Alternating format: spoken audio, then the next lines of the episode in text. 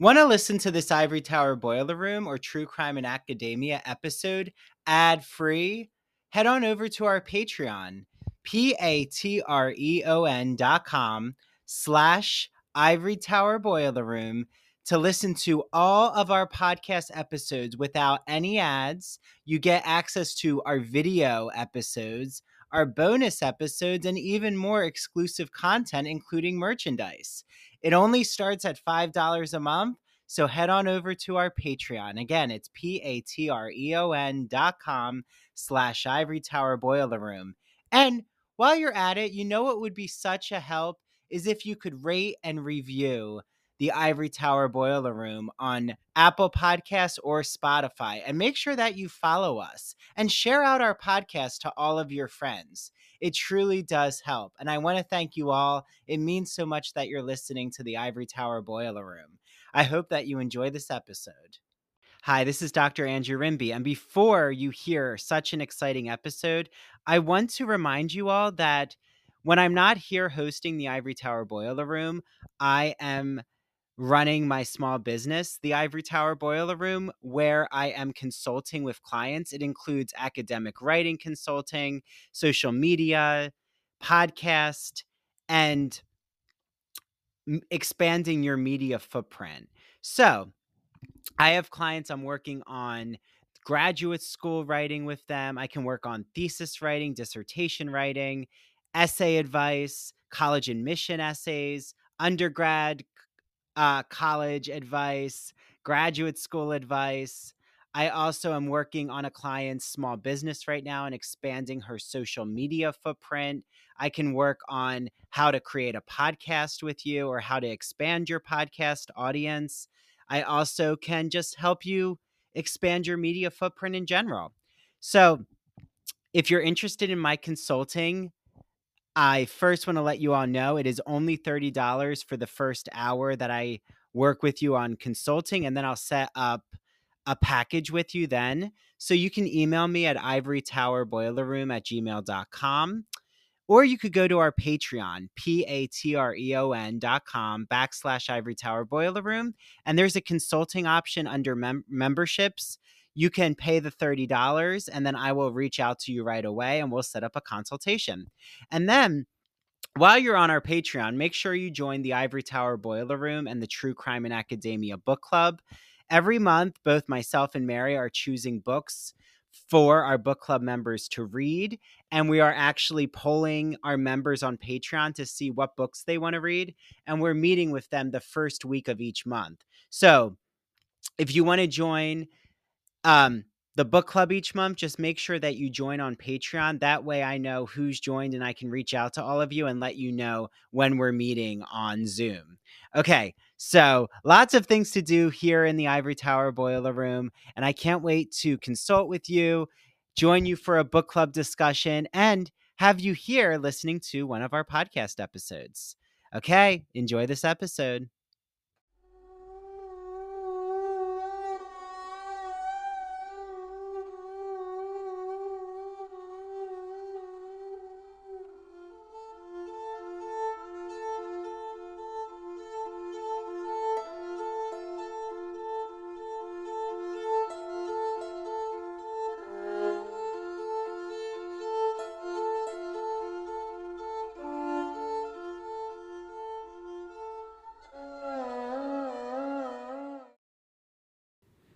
True crime friends. Welcome back to another episode of True Crime in Academia. I am your host, Mary DiPipi. I hope you all had a wonderful week this week, and I hope you have a restful weekend that is upon us. I am uh, hoping to get out and explore the farmer's mart and hopefully get some pumpkins and do some pumpkin carving and, you know, just really partaking in the fall season because I haven't really done that yet. And well, mainly just because I've been busy. So it's like the first weekend that I'm like gonna be in like full relaxation mode and I'm so excited for it. So yeah, so that's what I'm up to. I hope you all are doing similar or, you know, the things that you enjoy. This week's news update is going to be a little on the shorter side just because our case is a little bit longer. Um, this particular case that we will be covering, the situation surrounding it is very complicated and a lot different than we've ever talked about, sort of. Um, we've touched on it here and there, but in this one specifically, it was more, a more perfect example of the situ or you know um, this particular situation. So, without any further ado, let's get into this news update. So, this first story is an update on a case from back in 2005. It was extremely well known in the news. It is a case that I will be covering at some point. So, I am happy that there is some sort of conclusion to this. In case you aren't sure, this is the Natalee Holloway case. Joran van der Sloot finally admitted to his role in her disappearance and murder. He confessed to authorities in complete detail how he bludgeoned the teen when she was on her graduation trip with her class in Aruba. This confession comes after van der Sloot pleaded guilty in Alabama federal Alabama Alabama federal court to extortion and fraud of the Holloway family. For those of you again who don't know, he had tried to get $250,000 from Natalee Holloway's mother, Beth, in exchange for information and location of Natalee's body. He was sentenced to 20 years in prison for the financial crimes and is to be serving his sentence simultaneously with another murder sentence that he is currently serving in Peru. Now, despite the confession, he might not be charged with Natalee's murder. And here's why Aruba, because that's where she was killed, sadly, would have jurisdiction over this case and did have jurisdiction over the case. So the U.S. can't prosecute him for that crime because they have no jurisdiction. The other reason is that the Aruba um, statute of limitations for murder have passed as far as this case is concerned. So, like I said, most likely he won't be charged for that. Um, you know, but he did confess. And, you know, regardless, the Holloway family has expressed their relief in finally knowing, you know, who killed her. And, you know, hopefully this offers some sort of closure for all of them. This next case update, it's not really like a case, it's kind of something that happened. No charges have been pressed, even though this incident is in legal filings. Um, last week, Cher finally responded to the allegations made against her by her daughter in law that she had orchestrated the kidnapping of her 47 year old son, Elijah Blue Allman. Cher states that this is not at all true and that the men involved were there for an intervention for Elijah's addiction problems. She stated that she was terrified for her son's life and needed to do something to get him help.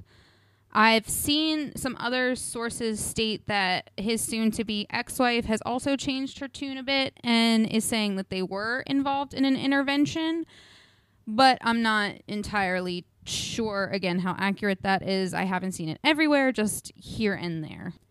So recently on TikTok, we put out a video about my comments on this case when it first came out. And, you know, some people have different opinions, and that's fine. I personally still stand by what I said last week. You know, I understand that Cher, you know, Cher's desire to save her child.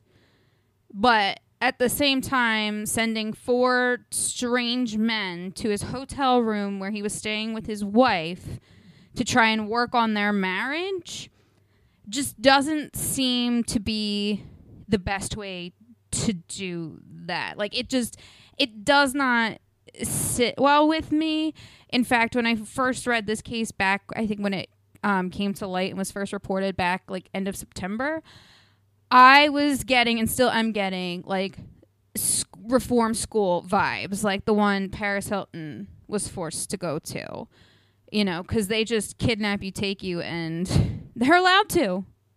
And unfortunately, you know, other people have gotten it a lot worse, sadly, than Paris Hilton, as far as like the situation of her being taken from her room, like basically being kidnapped in front of her parents.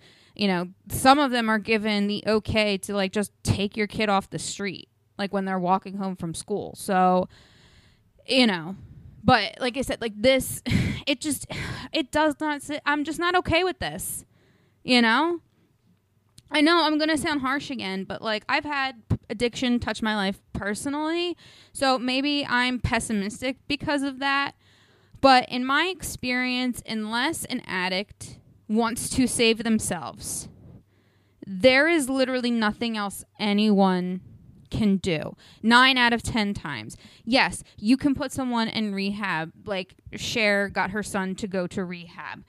You know, I hope to God that Elijah finds a reason to save himself while he's in there and is able to be successful in kicking his addiction. But sadly, like for a lot of other people, like that is just not the case. For people who are being told that they have to go or coerced into going or forced into going, sadly, they're not usually going to be successful. Sure, they'll go to the program, they'll get detox, they'll, you know, go through the motions maybe, maybe like I said, hopefully find some reason, but you know, they'll get out, maybe they'll stay sober for a while or not and go back. And again, I'm not saying that this is textbook, but this is in all of the cases in which it's touched my life. This is how I've seen it happen. So, you know, the idea of trying to coerce or you know like after a certain point i think there's only so much you can do. And like i said it's it's up to the person to want to get themselves help.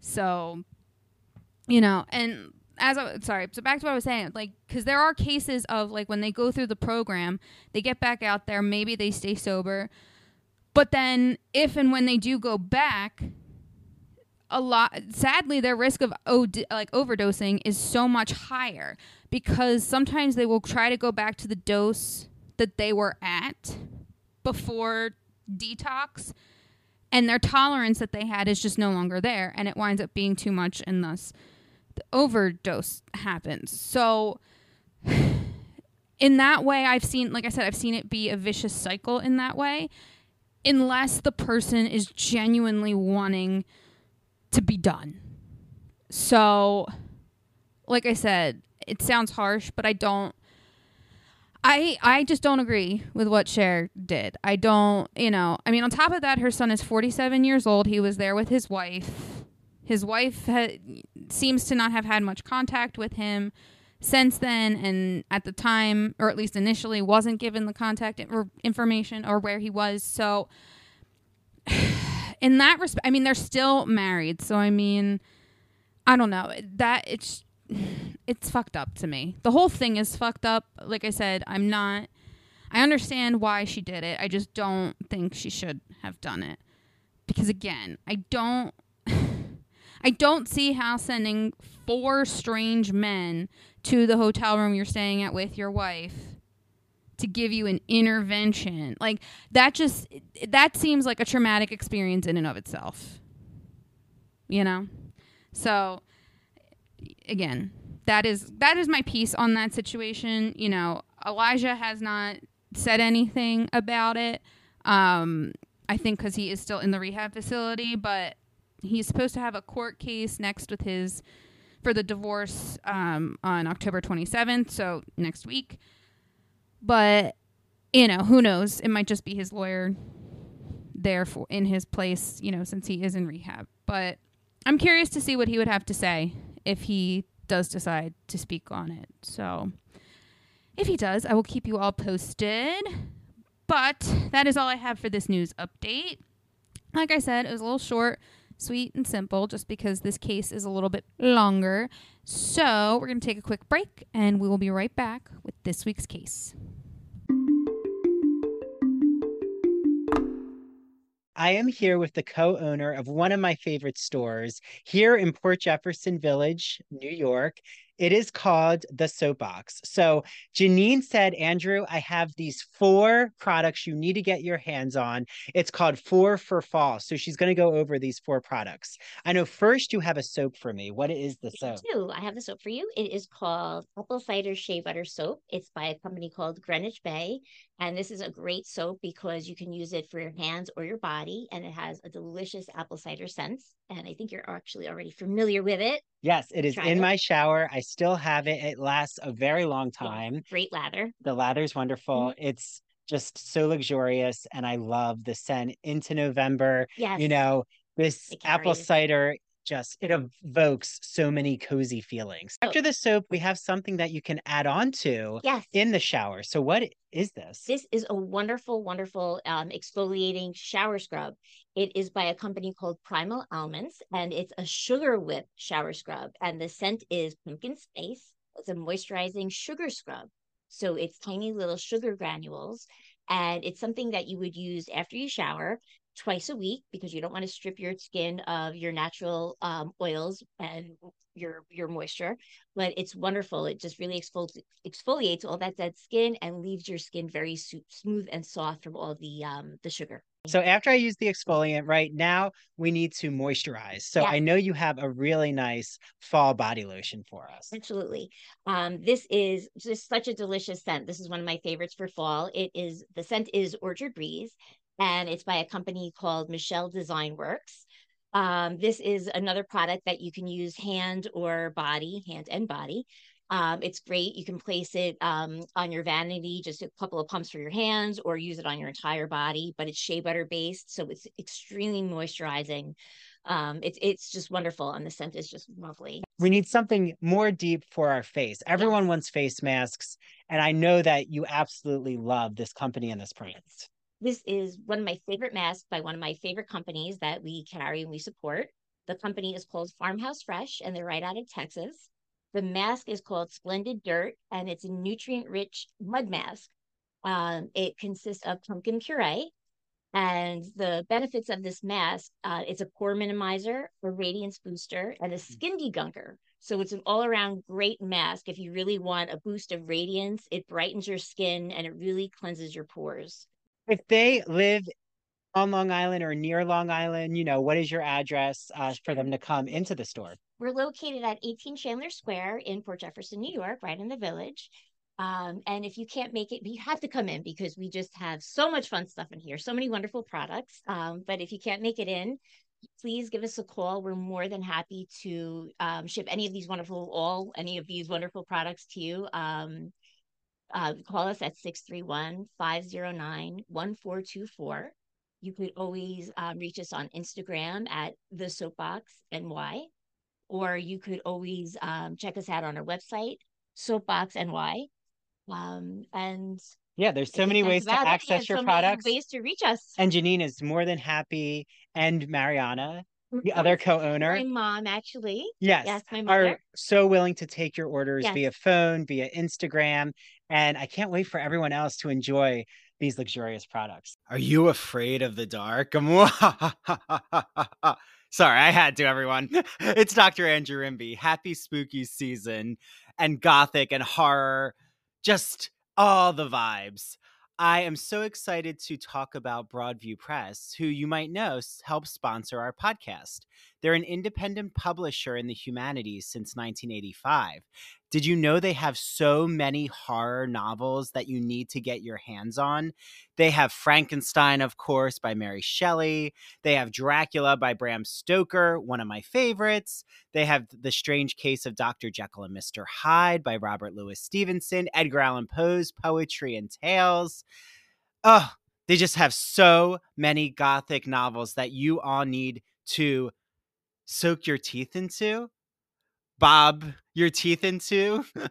Some kind of Halloween metaphor is appropriate there. They also have academic books like Dr. Jeffrey Andrew Weinstock's The Mad Scientist's Guide to Composition.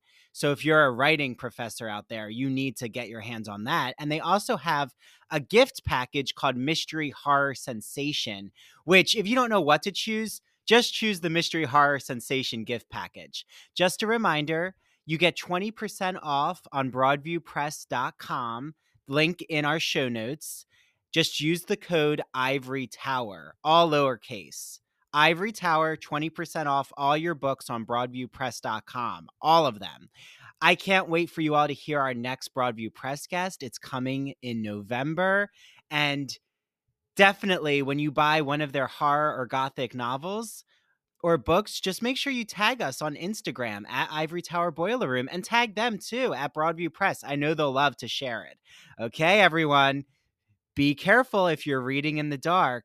I don't want you to get too scared. Turn a light on. Bye, everyone. Hi, did I mention that it's spooky season? This is Dr. Andrew Rimby, and guess what?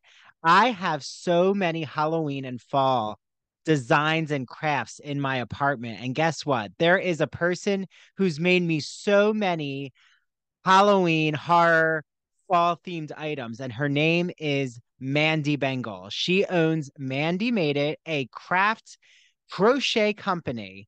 So Mandy talked to me and said, Andrew, I want everyone out there to know that if they mention ITBR and that they heard my ad, that I will give them a free ITBR t shirt. So make sure you mention ITBR and order from Mandy crocheted pumpkins that she actually is using cinnamon sticks as the stem, which is a brilliant idea. How cozy. And also filling the pumpkins with potpourri. I already want to wrap myself in a blanket. She has Halloween keychains, other Halloween crochet designs. So, how can you reach out to her? Go to her Facebook or Instagram at Mandy Made It.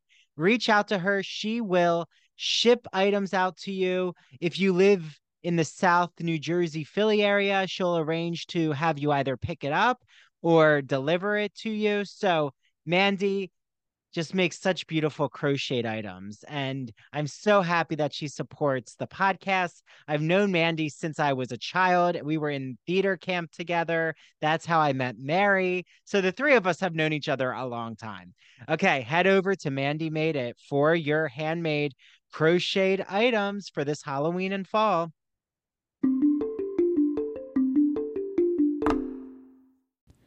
On August 1st, 1966, Gunfire rained down from the clock tower at the University of Texas just before noon. For 90 horrifying minutes, students, faculty, and staff near the clock tower were gunned down by a lone shooter. Police arrived shortly after the first shots were fired and were joined by local citizens with guns who wanted to help. Two police officers were able to make their way up to the 27th floor of the tower to where the shooter had barricaded himself for this murder spree. They were left with no choice but to end his life and shoot him dead. 14 people were killed at the scene, not including the shooter. 31 were injured, and sadly, one of those victims died years later from complications of the injuries. Now, I've covered some mass shootings before on this podcast, but this one is a little different. So, without further ado, let's get into the University of Texas shooting of 1966, aka the murder spree of Charles Joseph Whitman. Charles Joseph Whitman was born on June 24, 1941, in Lake Worth, Florida. He was the oldest of three sons of Margaret and Charles Adolphus Whitman Jr. His father was a plumber who was described as a perfectionist and overbearing. As per the Times, Margaret was a stay at home mom, but she was also a devout Roman Catholic who took her sons to church regularly. In fact, they all served as altar boys for their church, Sacred Heart. Fun fact I was also an altar person. Um, I did that for a couple years just because, you know, as you get older, church gets boring. So I tried to make something and tried to make it interesting for myself. You know, I tried to, you know, do that, but obviously it didn't work because I'm retired, not only from altar serving, but from being a Catholic. As a child, Charles was said to be a really polite kid who rarely lost his temperature. Temperature. His temper, my goodness. He was also said to be very intelligent, something I do not sound right now with all of my going on. Um, but yeah, it was said he had like an IQ of over 130, which is high. I think like really high. Um, so yeah, so he was just super smart, but he was also an excellent shot. Charles's father was also a gun collector and enthusiast. So, of course, he taught all of his kids how to shoot, clean, and maintain guns. At the age of 11, Charles joined the Boy Scouts and would become the youngest Eagle Scout at the time, just a year later at age 12. Sadly, also per the Times, Charles' father was physically abusive to not only his three sons, but his wife as well. This, of course, made Charles eager, you know, to get the fuck out of there. So, what he decided to do was enlist in the Marines in July of 1959. Now, like I said, he had a really high IQ, and some people would be like, well, why didn't he choose college? Despite being like super smart and intelligent, Charles really didn't do good in school. And I'm wondering, you know, it didn't say specifically, but maybe he was just bored or he just wasn't interested in anything he had to learn. Um, I don't know. Either way, or he just didn't do well in school, didn't do well with tests. You know, there could be a number of factors. You know, I hate that like testing is ha- a factor in this because it's really just how well you memorize things and that varies from person to person. But, you know, it could have been any of those things. So, for that reason, he didn't go to college. Charles went on to have some success in the Marines.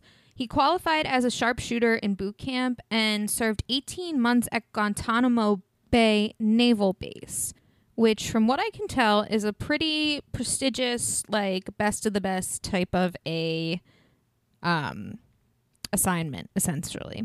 Essentially. Blah. He also earned the rank of officer when he was in training school. He also then earned a scholarship through the military to study mechanical engineering at the University of Texas in Austin, and he enrolled in September of 1961.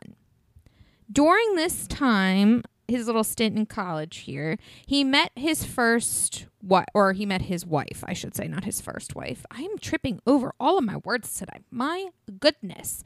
He met his future wife, another student of the University of Texas, named Kathleen Lesner or Leesner. Again, we know all about my issues of pronouncing names with pronouncing names. The couple married shortly after in August of 1962. And some sources say that they picked the 22nd wedding anniversary of Charles's parents. Like they picked that date. So, Kind of cute, I guess. Now, in February of 1963, so a year ish later, Charles is recalled to active duty because of his poor grades. So, sadly, he wasn't doing much better in school. So, because of this, and I'm sure it's in the terms of his scholarship, he had to, you know, be called back to active duty. He was then discharged from the Marines in the following December, and I think that was of his own choice. It didn't say that he was dishonorably discharged or anything. I think he just decided, like, his contract was up and he just wanted to be done. He then decided to return to the University of Texas in Austin in 18 in 1965, but this time he wanted to study architectural engineering. In March of 1966, Charles's parents decide to get divorced, specifically Charles's mom. It seems that she, you know, had enough of her husband's abuse and just wanted to be done with that marriage and decided to move to Texas to be near Charles, which to me makes total sense. You know, if she was going to live near any of her children, of course, I feel like she's going to be near the one who is going to most likely, in theory, be expecting children, you know, and would want to be around for that. So it seems like that's why she moved. I haven't seen it for sure, but that's my guess.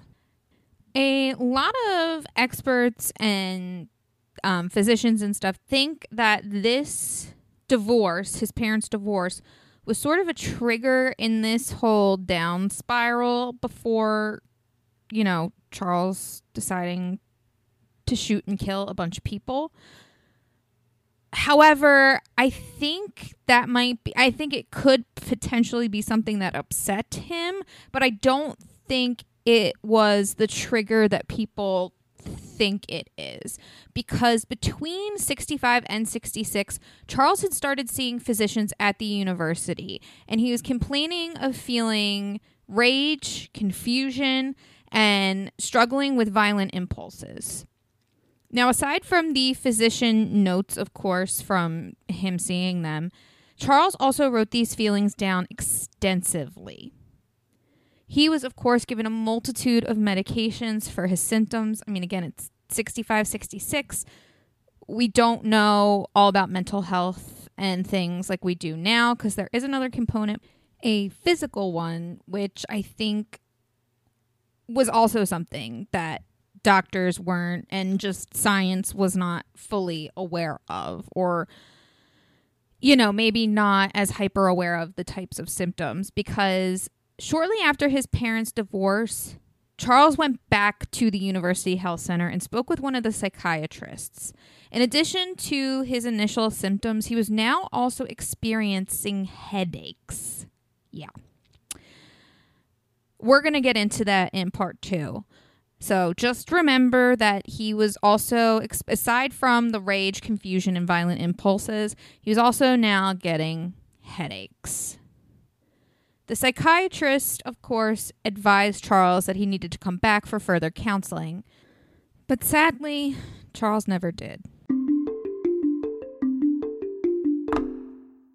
Imagine that you're riding the Turner Classic Movie Great Movie Ride in Hollywood Studios. It's in the 1990s. As you're journeying through the Great Movie Ride, you pass the Wizard of Oz, where all of a sudden you see the Wicked Witch of the West ascend into Munchkinland in a cloud of smoke and flames. Well, that's the memory I have with the Great Movie Ride in classic cinema when I was at Disney in the 1990s as a young boy. And ever since that, I was hooked on classic cinema. Well, my friend Christian Garcia, friend of the Ivory Tower Boiler Room, has a podcast that you all are going to love. It's called That Old Gay Classic Cinema, and he looks at queer themes in classic cinema like Vertigo, The Wizard of Oz, Sleeping Beauty, Mary Poppins, 101 Dalmatians, Hello Dolly. The list can go on and on and on. So follow him on Instagram at That Old Gay Classic Cinema. You can listen to his podcast on Apple and Spotify. And he also is on the premiere episode of our Queer as Folk podcast, where I'm rewatching every episode of Queer as Folk from 2000 and the episodes come out bi-weekly so make sure you listen to his episode with me and he's launching a rewatch show of smash where they're putting on a marilyn monroe musical so he's going to be joined by co-hosts a lot who are in the broadway and theater industry and i'm going to be on his first episode so without further ado get listening to that old gay classic cinema enjoy LGBT stories are universal, but each one speaks to the individual heart and soul of the writer telling it. Do you have a story to tell? Or have you been moved by an LGBT book, film, painting, television show, or other form of media? Then the Gay and Lesbian Review wants to hear from you. The GNLR believes in bringing awareness to queer art and artists through reviews, commentary, and thought pieces in which the author relates their personal lives to a particular piece of art, a novel, a movie. In addition to the print magazine, the GNLR also publishes articles on its blog. So you can see all of this on glreview.org. That's G L R E V I E W.org. Remember, you get 50% off your subscription of the GL Review magazine when you use the promo code ITBR50. That's 50% off your print or digital subscription when you use promo code ITBR50. To learn more about submitting an article for the GNLR, Visit their writer's guidelines. The link is located at the bottom of their homepage. And if you have any questions, email Stephen Hemrick. That's S T E P H E N dot H E M R I C K, at glreview.org. The GNLR and its readers can't wait to see what you have to say. Hi, this is Dr. Andrew Rimby, and I'm so excited to shout out the Gay and Lesbian Review, who is helping to sponsor the ITBR podcast. For all of you out there, the Gay and Lesbian Review is a bi monthly magazine where you can discover new things about gay and lesbian literature, history, and culture. And the GL Review publishes essays in a wide range of disciplines, as well as a slew of reviews of books, plays, and movies, and a number of special features, such as artist profiles and their popular art memo column. Each issue of the magazine brings you consistently intelligent, lively, thought provoking articles focused on a unifying theme. For example, their September October issue centers on the theme Cracking the Closet. So, starting in the 19th century, a number of artists and writers found ways to crack the closet by expressing their sexuality between the lines or in the interstices of their work. For example, Ignacio Darnaude, who is a friend of the ITBR podcast, he's been on our show, writes all about illustrator J.C. Leyendecker, whose work for Ivory Soap and Arrow Collars gave him plenty of opportunities to draw pictures of well dressed and at times scantily dressed American men. And you also can find an article by Vernon Rosario, who has been on the podcast, and he talks about the quest for sex in the Middle Ages. So, to subscribe, visit glreview.org. That's G L R E V I E W org. Click subscribe. So on their website, go all the way over to the right hand side and you'll see the button subscribe. Click subscribe and enter the promo code ITBR50 because you're getting 50% off your subscription to the print or digital edition of the Gay and Lesbian Review magazine. I can't wait for you all to have your copy of the Gay and Lesbian Review magazine and make sure that you take a picture when your magazine arrives or when you're reading it online and tag the GL Review on Instagram and ITBR, and we'll share it out in our stories. Enjoy your reading, everyone. After five months of suffering, during the early hours of August 1st, 1966, Charles typed a suicide note where he talked about his violent and irrational thoughts and the mental turmoil that drove him to this point. He then went to his mother's apartment and killed her. Now, the method of murder has been disputed, but it seems that officials stated that they believed that he rendered his mother unconscious and then stabbed her in the heart. I couldn't find exactly how he rendered her. They, you know, wasn't really, those details weren't given out. But my guess is, given all of his military training, and since it was his mother, he probably used some sort of sleeper chokehold or some sort of other pressure point, you know. And I say that because, and we'll see in a second, like, I really do think that he loved his mother. And, you know, her body wasn't brutalized. So it didn't seem that, like, he subdued her or rendered her unconscious by hitting her over the head. Charles then took his mother's body, put it in her bed, and covered her with the sheets. Another example of love for his mother, you know, by laying her on her bed and covering her, you know, that is a sign of respect for the dead. Which I know it sounds absolutely insane to be like, yeah, he loved his mother, even though, like I just said, he killed her. Um, we're going to get into that a little bit more, the psychology behind it. But like I said, I really do think, you know, despite that, even though that is a huge fucking thing to do, you know, I really do think that he loved her and really cared about her. Um, he also left a handwritten note with his confession. And in this confession, he did state that he really was upset and was sorry for having killed her. And he also expresses his love for his mother and said that he loved her with his whole heart. Which again, kind of it makes this sad. And like I said, I know with the whole situation we're about to talk to, this is a very tricky, slippery, weird just not usually common case, but because of that I wanted to talk about it. But like I said, we will get into that. After he left his mother's apartment, Charles returned home, went into his bedroom, and stabbed his sleeping wife five times in the chest. Similarly, similarly, excuse me, to his mother, he covered his wife's body with the sheets, and she was already in bed, so he didn't have to move her there. He then went to his type note and then took a pen and hand wrote another confession, basically stating that he killed both his mother and his wife. And from there, which is very interesting, like he left instructions essentially. Not actually, I wouldn't even say like necessarily like instructions, but kind of just like requests. So after saying that this has happened, um, I think he also mentions just again some of like the mental turmoil that he's been going through that again led him to this point. But then, like I said, lists some requests. So one of the requests he lists is that he wants, if his insurance policy is still valid, he would like the money from his insurance to, you know, cover the rest of his debt, but then be donated anonymously to a mental health foundation.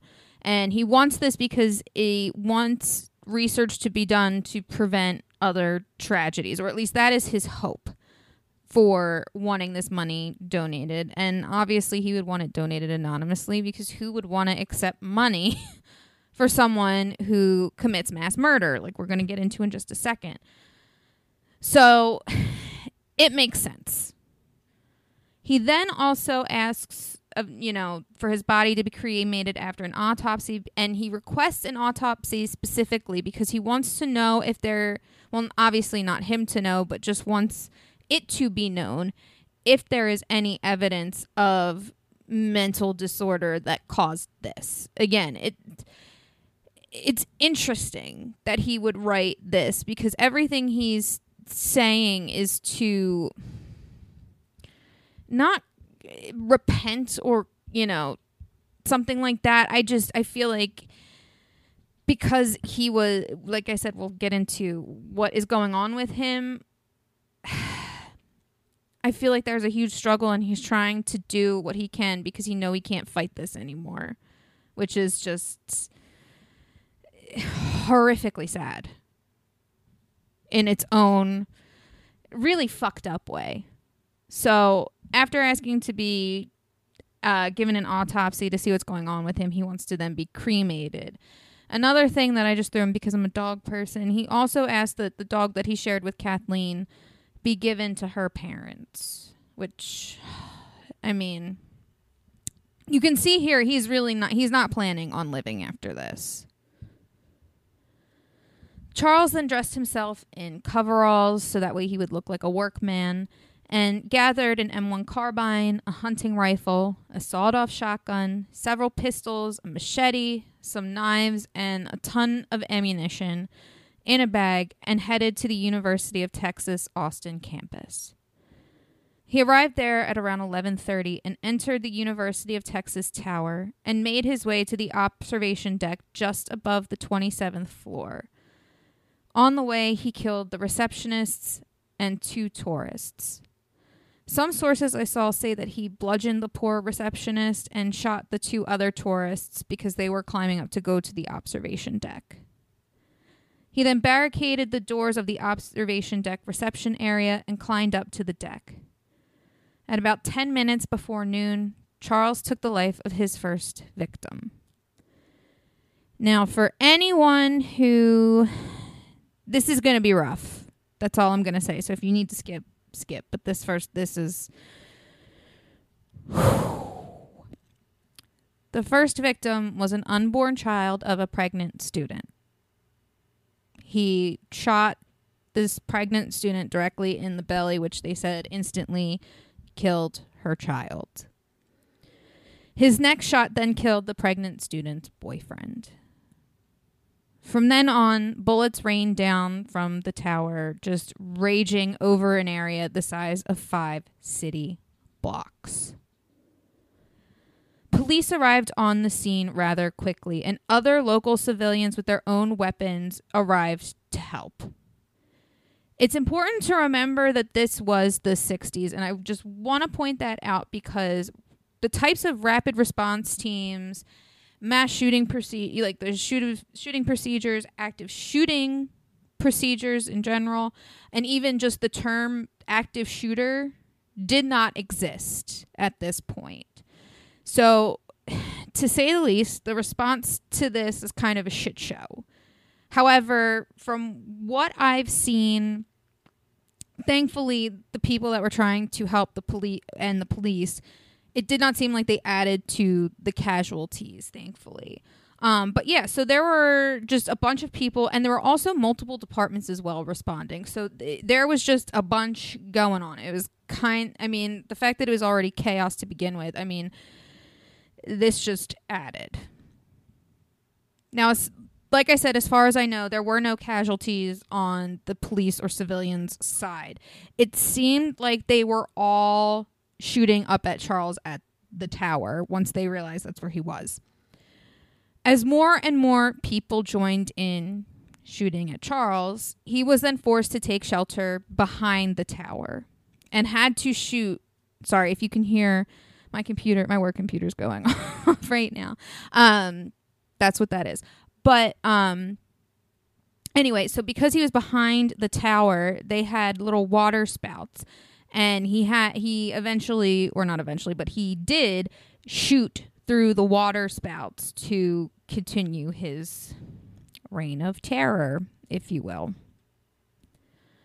Three officers and an armed civilian, without any sort of plan or chain of command, bravely decided that they were going to enter the tower and made their way up to the 27th floor and then up to the observation deck. Now, it seems like the one thing, or like the one orderly thing that they agreed upon was to surround him, which they were successful. From there, Austin Police Department officers Ramiro Martinez, I believe that's how you say his first name, and Houston McCoy fatally shot and killed Charles Whitman and thus ended Charles's 90 minute reign of terror.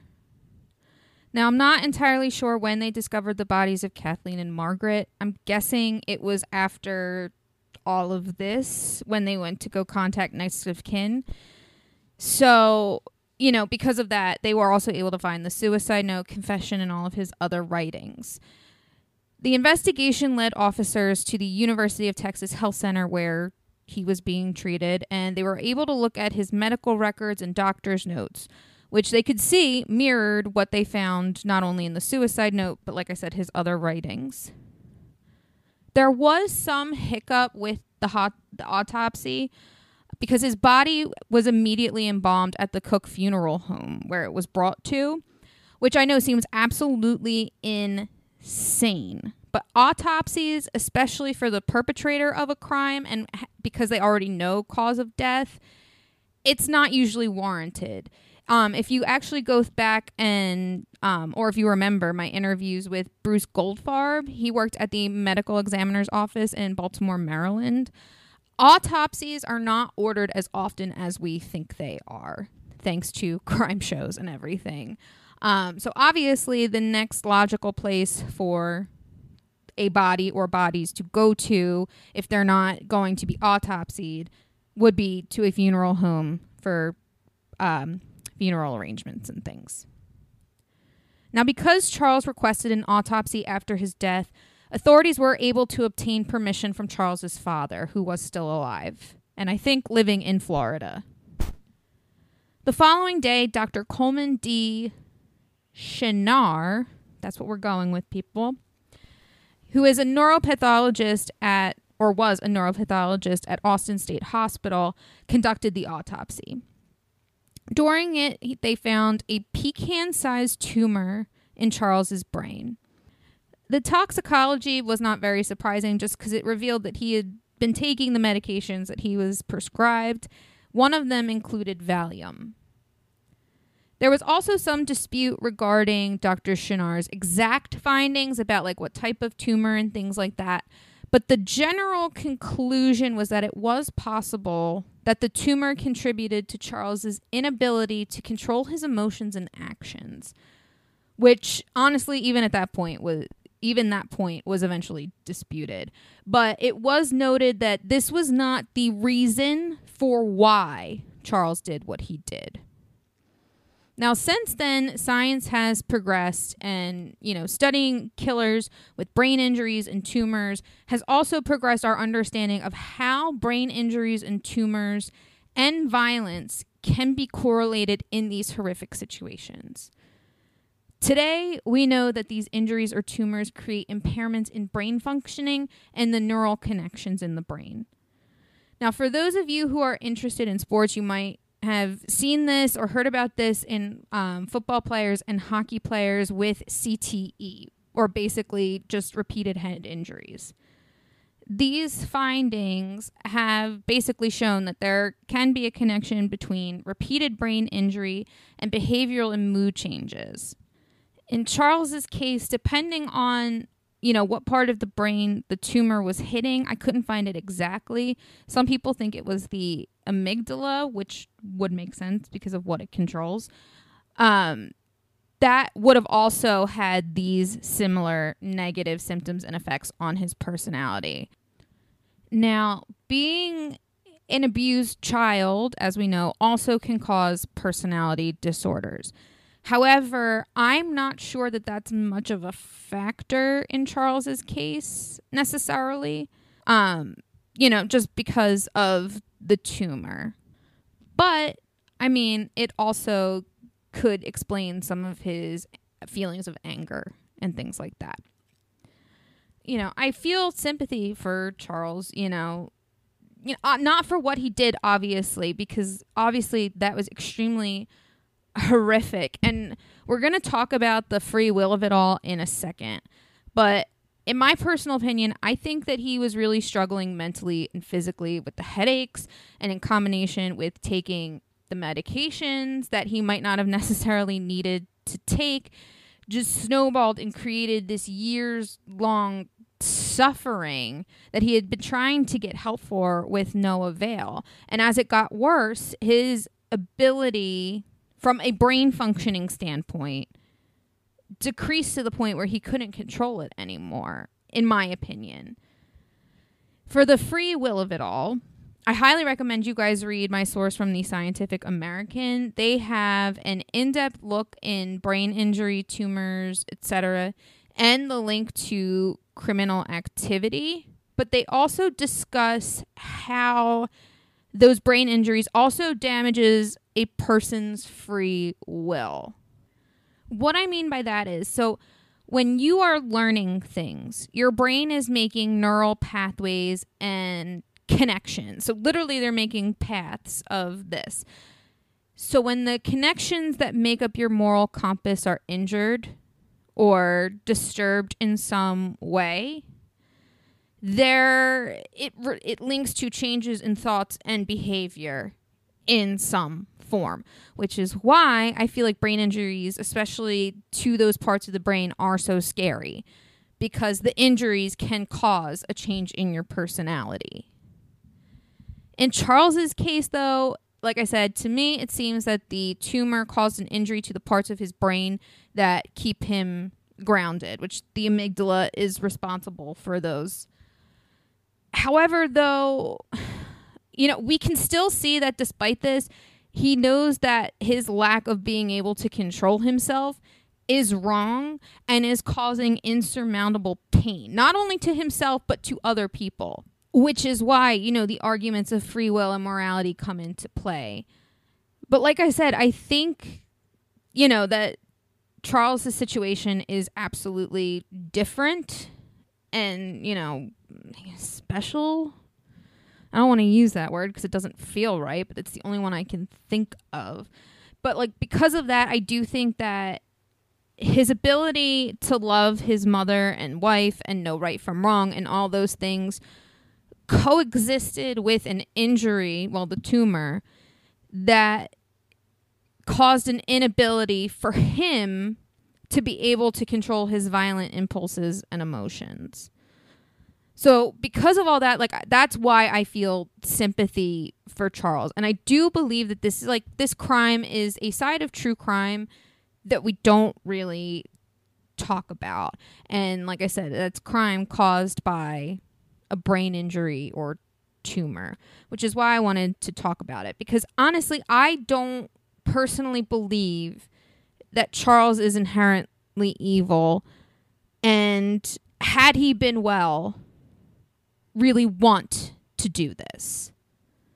But obviously, that does not excuse what he did. There are 17 people, including his mother, wife, and then the victim who later died from his injuries, who should have been able to live their lives. But they were cut short because of Charles and what he did. I, the other thing, though, with Charles, like, I feel like, though, had he not been killed, and I kind of just want to throw this in here, and they were able, like, to bring him in, even though we know he was planning to die from the get go. I think that in court and in general, he just would have been extremely remorseful. Again, does not make up for anything, but I, again, just personally think that that is how he would have reacted. But one last time, it does not excuse the fact that he killed, and does not make up for the fact that he killed all of those people. It doesn't. It was said that a joint Catholic funeral was held for both Charles and his mother Margaret back in Lake Worth, Florida, a few days later. Surprisingly, I mean, I was honestly surprised that the funeral was able to happen. You know, whatever. Catholics.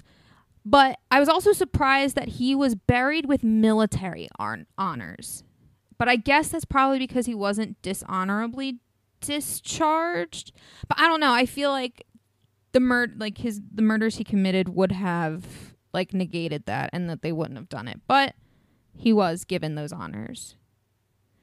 Kathleen's funeral, on the other hand, her services were not known of, but honestly, I think that's just that's what's best in the end, you know?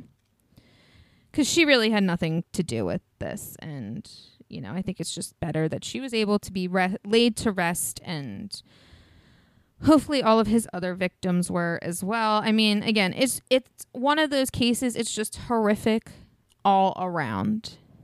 And you know, again, I just feel grateful that we live in a time that we live in today because we have access to all of this knowledge and all of this, you know, advanced technology that we can you know, hope like fix these things before something like this happens. All right, my loves, that is all I have for you this week. Thank you all so much for listening. Don't forget to follow True Crime in Academia on Instagram and TikTok at True Crime in Academia or on X slash Twitter at TC in Academia. To listen to this episode completely ad free and have access to the other bonus episodes that I post once a month, go to I no, not Ivory. Go to patreon.com slash Ivory Tower Boiler Room and become a subscriber today. All you got to do is buy me a coffee once a month and you can get all of that. And it's wonderful. So until next week, my loves, I will see you all later. Hi, this is Dr. Andrew Rimby. I want to thank you so much for listening to the ITBR and TCIA episodes. Make sure if you don't, Follow, rate, and review us on Spotify and Apple Podcasts. Also, make sure you follow ITBR on TikTok and Instagram at Ivory Tower Boiler Room and TCIA on TikTok and Instagram at True Crime and Academia. Also, we have a brand new Patreon membership system. So I just want to explain it to you all quickly. So if you want to become an ITBR student, it is $5 a month. You get ad free ITBR and TCIA episodes and video interviews. If you want to become an ITBR professor for $10 a month, you get all of those ad free benefits, but you also get access to both the ITBR and TCIA book clubs. You can join both book clubs, get ad free episodes, plus, you're going to get all of our extra video episodes. So, I am rewatching Queer as Folk. Christian Garcia from That Old Gay Classic Cinema is joining us, and he's rewatching Smash. Um, Mary is going to start to rewatch shows as well. You even get access to what I'm calling the ITBR teaches. So if I'm recapping a movie or a TV show, including Barbie, um, Halloween movies, and horror films, you get access to that as well. And then I also am offering consultation services. So for $30, you get your first initial consultation with me. It's a one hour private Zoom. I will help create a, your podcast, your media brand. How do you navigate academia as an undergrad or a grad student? Do you need help with technology? It could be teaching tools, Spotify for podcasters, video editor so- software. Do you want to expand your social media presence as an artist, writer, podcaster, or academic? Do you want help on how to create a public humanities identity like I've created for myself? So I now am offering that consultation service. You can find more info about it on Patreon. And you also can join our book clubs. If you want to just join the ITBR book club or the TCIA book club, you can do that for $4 a month. Patreon.com backslash Ivory Tower Boiler Room. That is P A T R E O N dot com slash Ivory Tower Boiler Room. Thanks to the team, Mary DiPipi, our chief contributor. And thank you to our two new interns from Stony Brook University, Jonathan and Sara. Bye, everyone. Until next time.